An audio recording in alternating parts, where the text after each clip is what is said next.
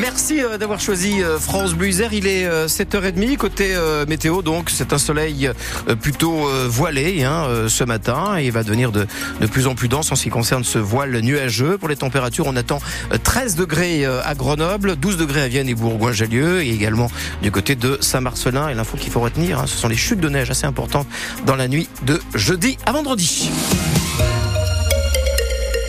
A la une euh, ce matin, donc euh, C'est le premier résistant étranger à entrer au Panthéon, le premier résistant communiste aussi, Misak Manouchian, apatride arménien et sa femme Mélinée rejoignent ce soir les grands hommes et les grandes femmes de ce pays.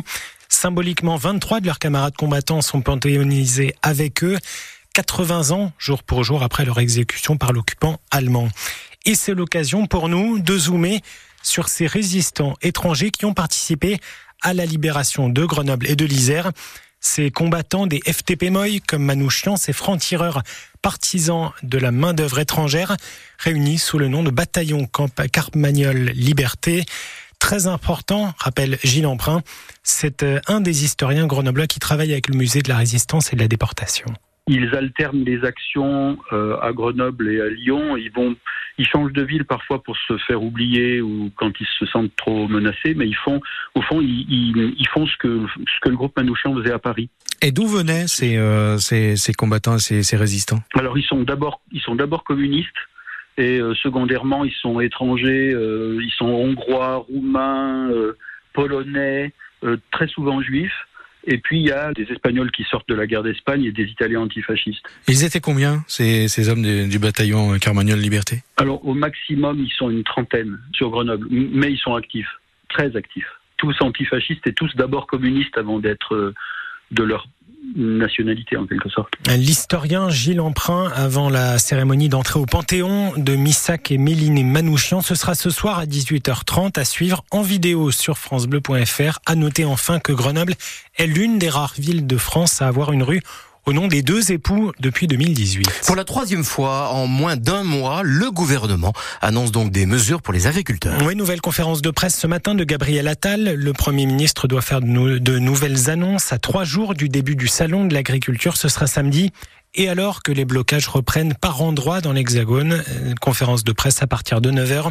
Et hier, Emmanuel Macron a reçu les principaux syndicats du secteur, FNSEA et jeunes agriculteurs à Saint-Martin-d'Air, à côté de Grenoble, une école primaire vandalisée en pleine vacances scolaires. L'école Condorcet, située rue du Doyen-Gosse, a été visitée. Un vol a été constaté. Le préjudice semble faible, mais les dégradations sont importantes. Quatre mois de prison requis contre un ancien adjoint des Chirol. Oui, de la prison avec sursis, certes, mais c'est une sanction lourde requise hier contre Mohamed Makni. Le tribunal de Grenoble a requis également 800 euros d'amende et un an d'inéligibilité pour apologie du terrorisme. Mohamed Makni avait qualifié de résistance les attaques du Hamas contre des civils israéliens. C'était le 7 octobre dernier. À Échirol, le cinéma pâté reste fermé. Aujourd'hui, les équipes doivent encore vérifier une partie du matériel électronique. Le cinéma a été touché par les fumées de l'incendie vendredi dernier qui a ravagé un restaurant juste à côté. Une enquête est toujours en cours. Et puis voilà, on va donner justement la parole ce matin aux soldats du feu, c'est important. Oui, ce sera notre discussion juste après ce journal, mais je vous la mets déjà dans l'oreille. Zoom ce matin sur les pompiers volontaires, plus de 4000 en Isère, des pompiers volontaires qui sont de plus en plus difficiles à attirer, reconnaît l'adjudante Céline Gatillon, chef de la caserne d'Échirol-Ebens, qui accueille chaque année 20 nouveaux jeunes sapeurs-pompiers. Le recrutement aujourd'hui volontaire, il est compliqué. C'est un grand vivier, les jeunes sapeurs-pompiers, c'est notre base de recrutement. Après, euh, sur les 20, euh, combien vont intégrer des casernes, je ne sais pas. En tout cas, on, on essaie un maximum de leur offrir euh, les grandes valeurs. Personnellement, je suis issue d'une section de jeunes sapeurs-pompiers pour laquelle j'ai passé 11 années.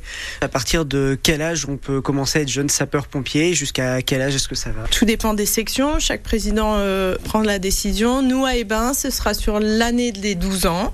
On peut aller jusqu'à 18 ans. Tout dépend le jeune comme il se sent, comment il se sent préparé, est-ce qu'il est prêt demain à aller réellement au contact du public et des interventions?